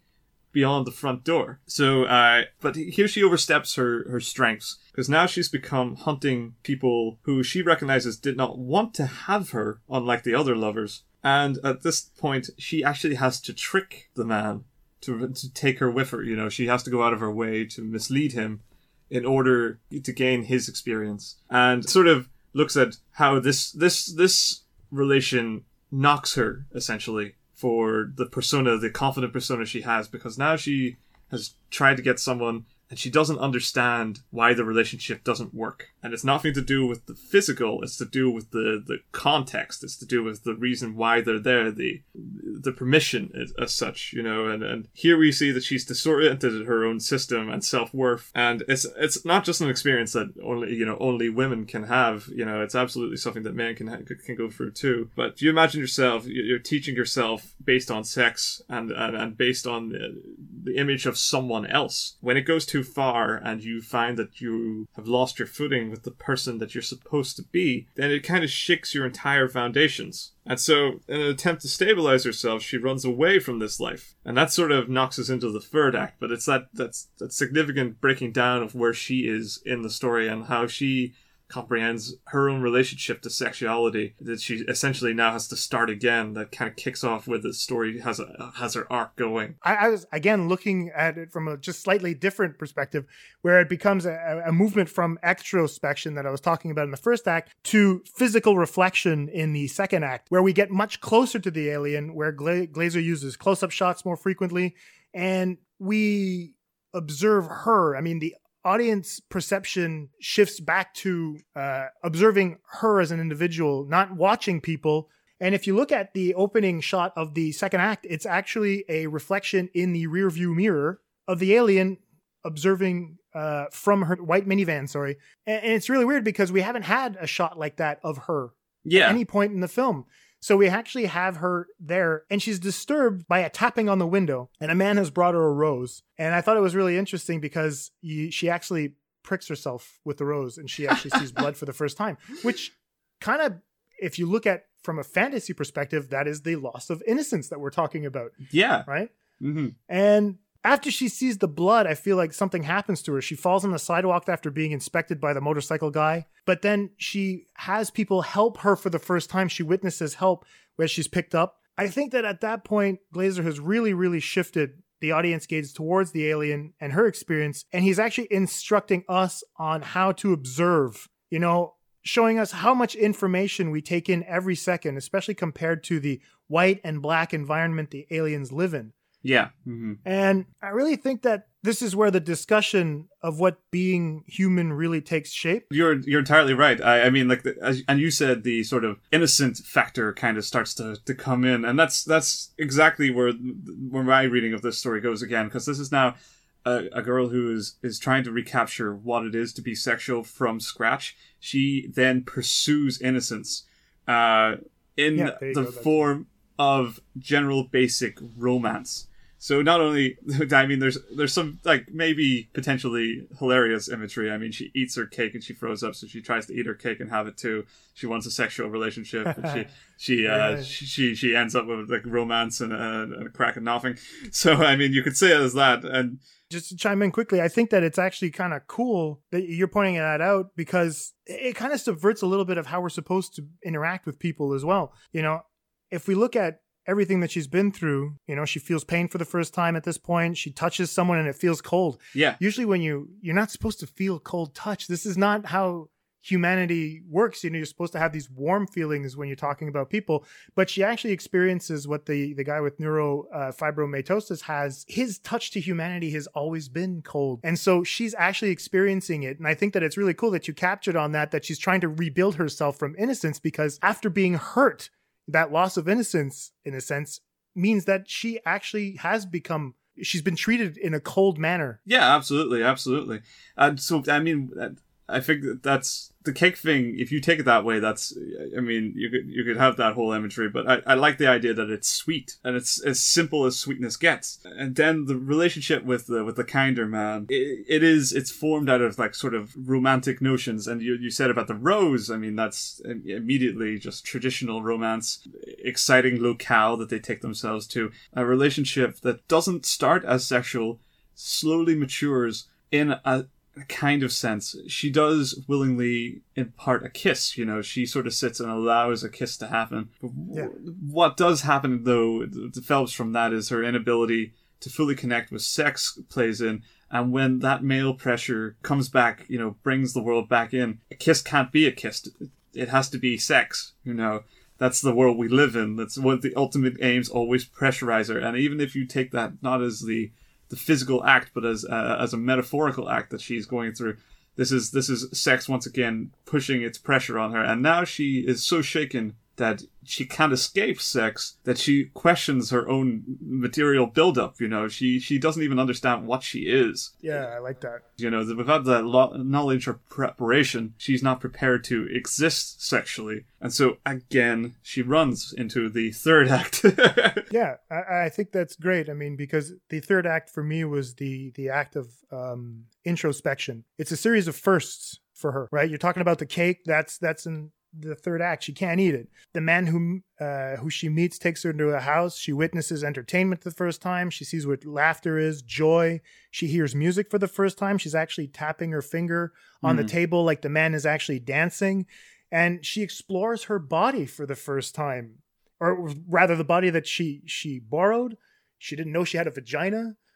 yeah, exactly. I, w- I was just going to point out that um, apparently when she's tapping her finger on the table, she's tapping out of time to the music. Yes. When she's sitting, yeah, when she's sitting watching the TV, um, it's a comedy program of some sort, but she's not able to get the jokes. so you're right that um, it's a series of firsts. She's kind of dipping her toe into uh, humanity and and going through the motions, but there's still this distance there, Yeah. right? She's Right, yeah, she's not able definitely. to part. Yeah, she's not able to fully participate. It's still uh, the hum the human social realm is still an alien world for her, which is why when she runs into the man in the woods, Little Red Riding Hood knows not to talk to the wolf because he is a uh, he's a dangerous character, but she doesn't. She doesn't have our social context, and so um, uh, she's not able to pick up on those danger cues, right? Amazing. No, that's that's perfect actually. Yeah. In this case, we're we're talking about innocence and experience being very carefully intertwined, where the audience may think that she has experience because she uses a hint of sex to lure men into her van and sample them, if you will. but she's also innocent because of her lack of experience in all other aspects of what consists being human.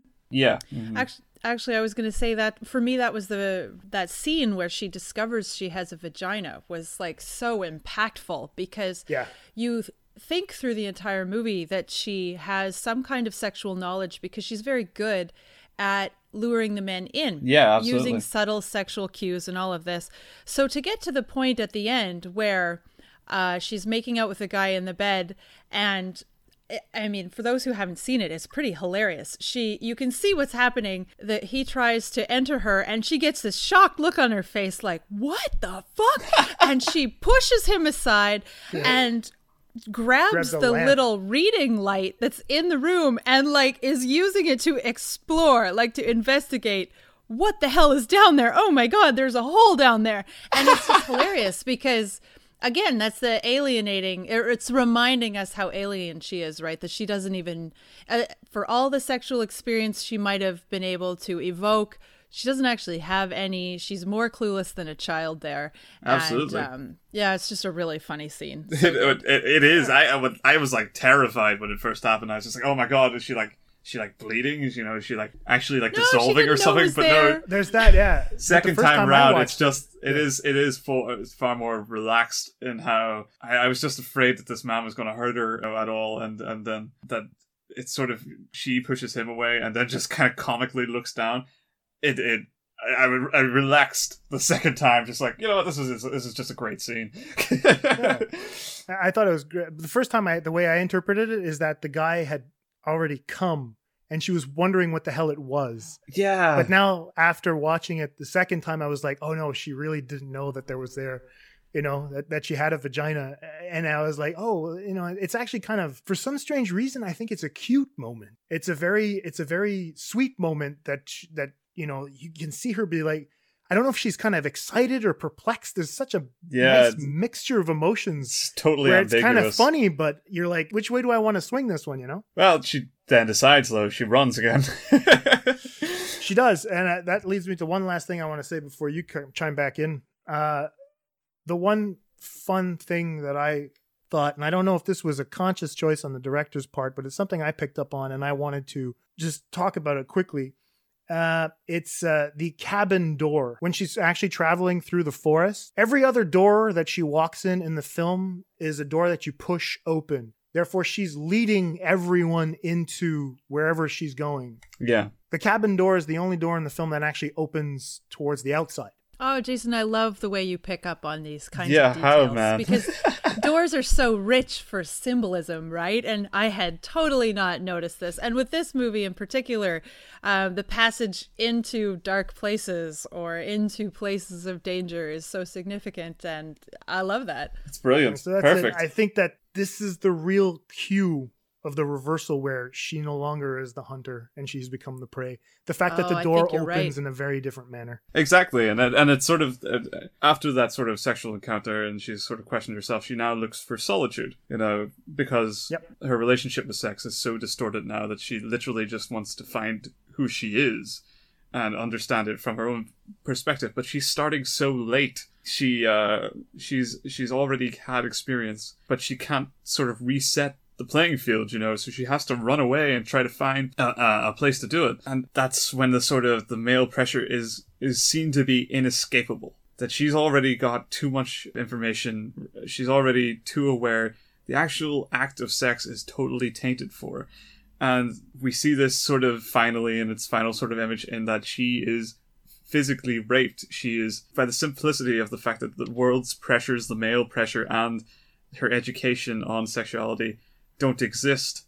She's essentially started a losing battle, and by the time she reaches a point where she needs to ask questions, it's already too late. Uh, th- th- this person then takes total advantage of her, and it's just a, it's, it, you could be just a metaphor for the fact that it's a lost cause. You know, um, I I mean, in that sense, you're looking at this film as a sort of uh, cautionary tale to be educated uh, about sexuality, and that knowledge is is power when it Oh, comes wow. to that like sort that. of understanding. The motorcyclist even he like she dissolves into smoke and he's in fog you know? He's he could see peering into the mist trying to find her you know? He, she can't escape even when she's done you know? Yeah. there's no way around it essentially you know? Like it's I, I I find it super fascinating that it becomes this this this warning that uh, that starts with a character who ostensibly rapes, you know, and then becomes that you know rape can be birthed of a place that you know you just don't understand. But more interesting than that is just that it comes from a place of just lack of understanding. That the rape isn't rape, but it's more exploration. These these men were willing after all, and if we see it not as death but as sexual asserting of understanding,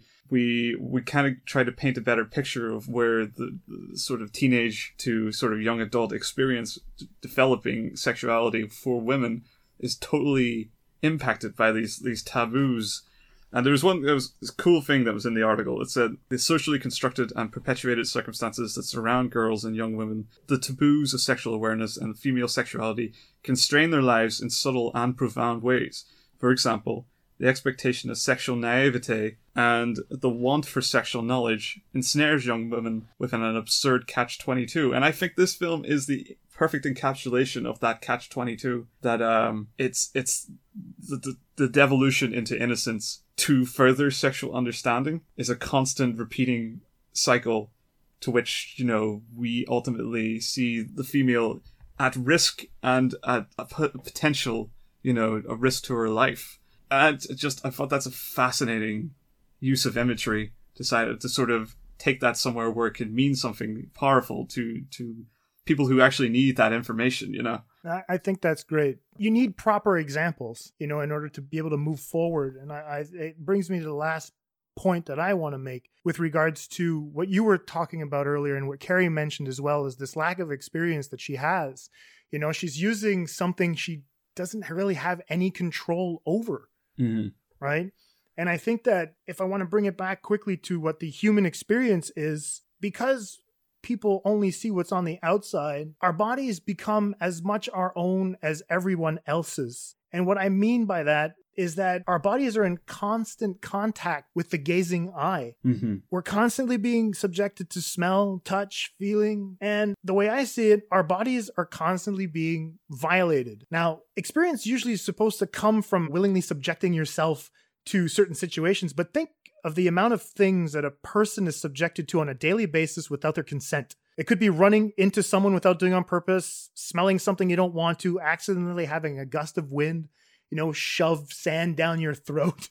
you know, I mean, just the weather.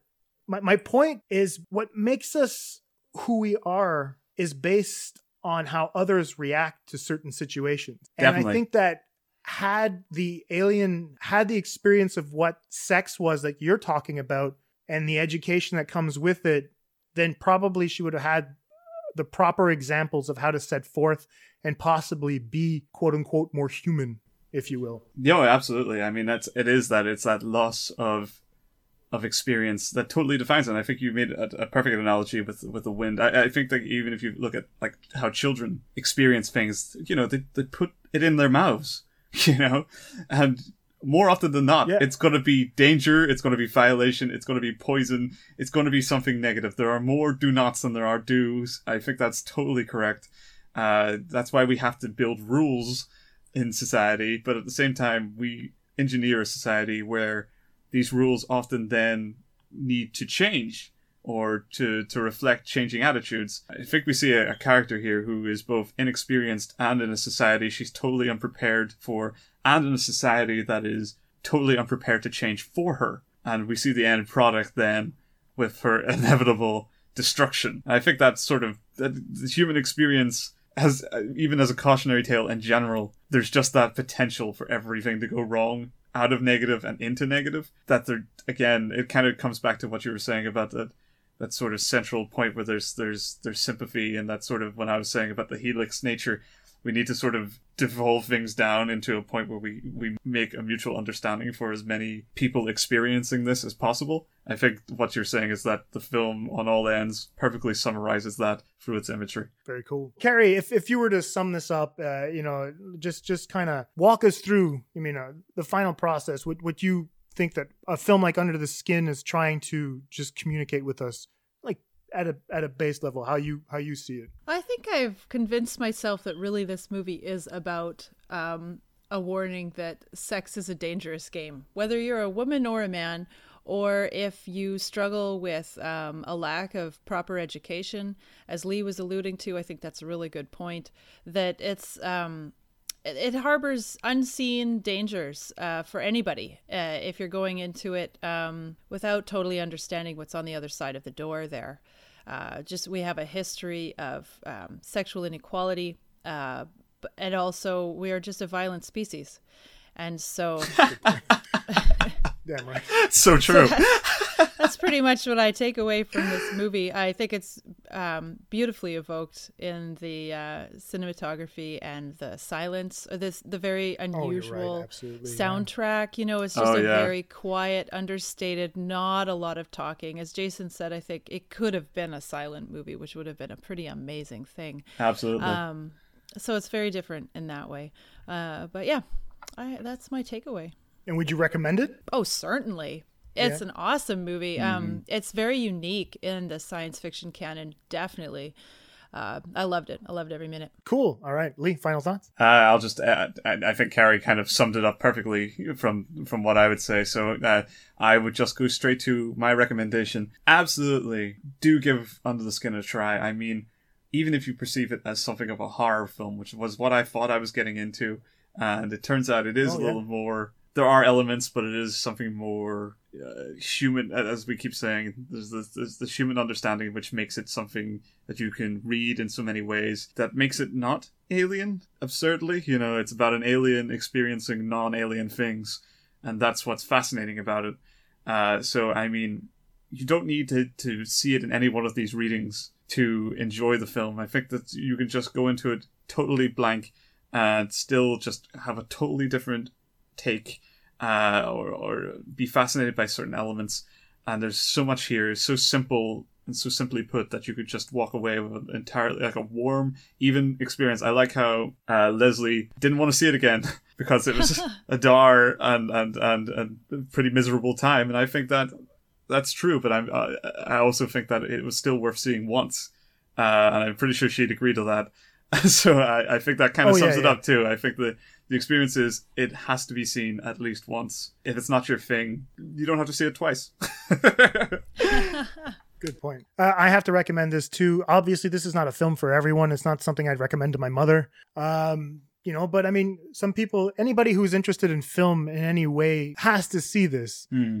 I- I- it is a very, not only is it shot immensely well, the narrative itself lends to so many different types of interpretation. I mean, I could have gone on for another while, but I, I didn't prepare enough material, and now I'm like, fuck. Now I, the conversation I had with Carrie and you is just bringing so much more, and I'm like, ugh. But at the same time, I'm I'm glad I have this one under my belt. I'm glad the analysis has gone through. Very very happy for this. Maybe this is one of the first movies that I think maybe we should do in a, in a year's time to see where we still sit with it. You know, Definitely. and probably flush all the material we have and try to gain something else from it. It's one of those movies that really lends to a different interpretation. I might actually want to take the fairy tale route with it because Carrie pointed to Red Riding Hood and I was like, fuck, that's right. Definitely, I, I didn't see it. I wasn't there at all. It's a big well, one. and wolf is there's a couple of other things too, right? Like she pricks her thumb on Yeah, the, with the- uh, Oh. on the rose. Uh, well, and she looks into the mirror, and that's um, Snow White. Snow White, yes, of course. So just yeah, just a couple of key uh, little So uh, now, from- now I'm like, fuck, I got to do this in a year, man, and have a whole different interpretation. yeah, yeah, whole different slew of information for Under the Skin. Cool. All right, so let's close this out, shall we?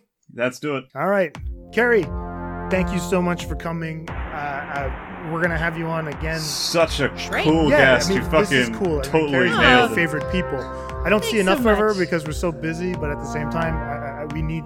She's been trying to invite me over for supper at her place for what, what three years now, something like that. and yeah. I, I mean, I just. I don't know why we can't make it work. It just never happens. It fucking sucks. I invite her over for coffee, and she's like, "We'll have a coffee. We'll talk. We have so much shit to talk about."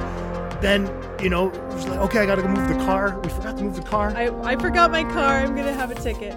Uh, maybe not. Maybe you're lucky. But anyway, so tell us, tell us, my dear Carrie Lynn, tell us where we can find you on the internet. Yes. Uh, well, thank you so much for that. That's so kind of you.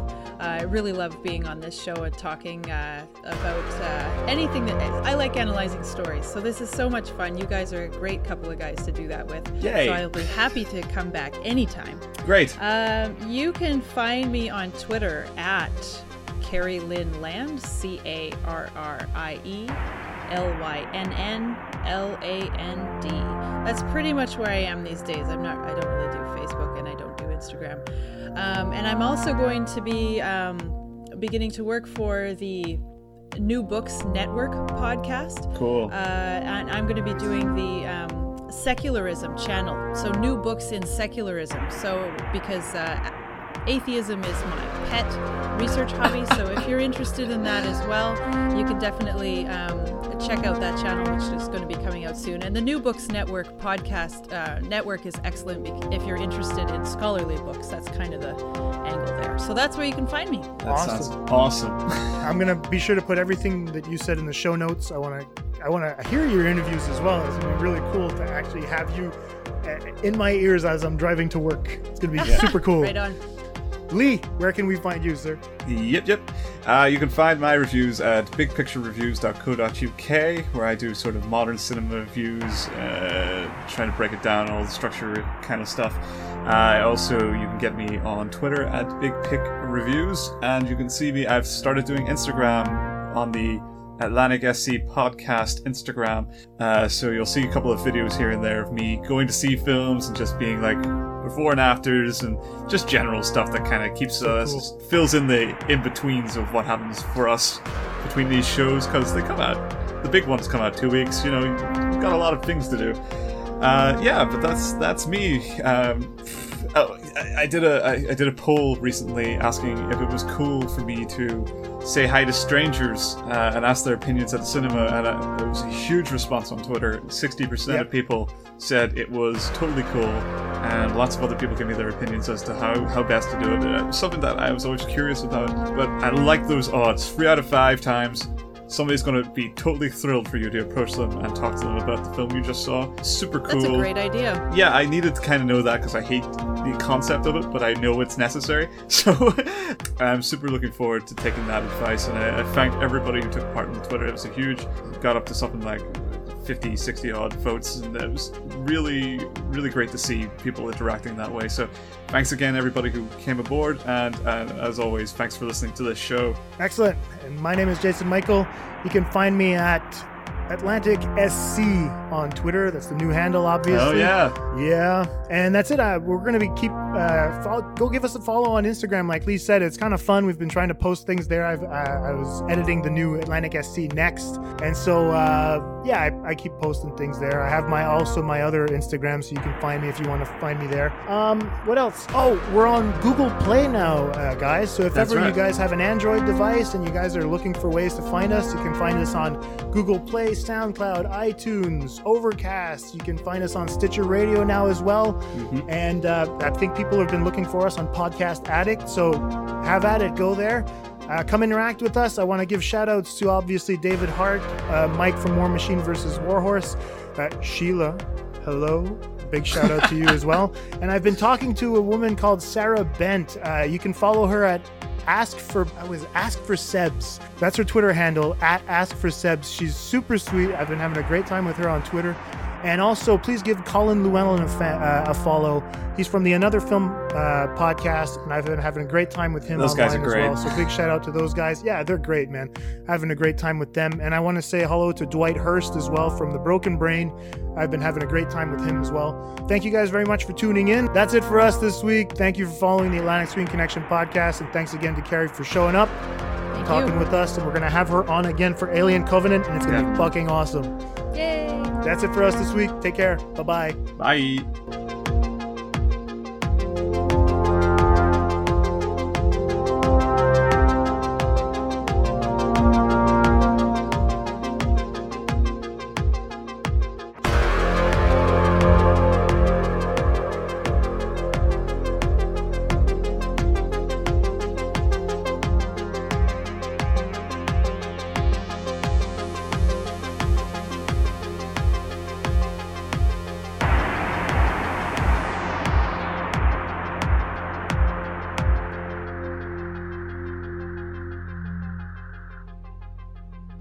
Conversation can serve no purpose anymore.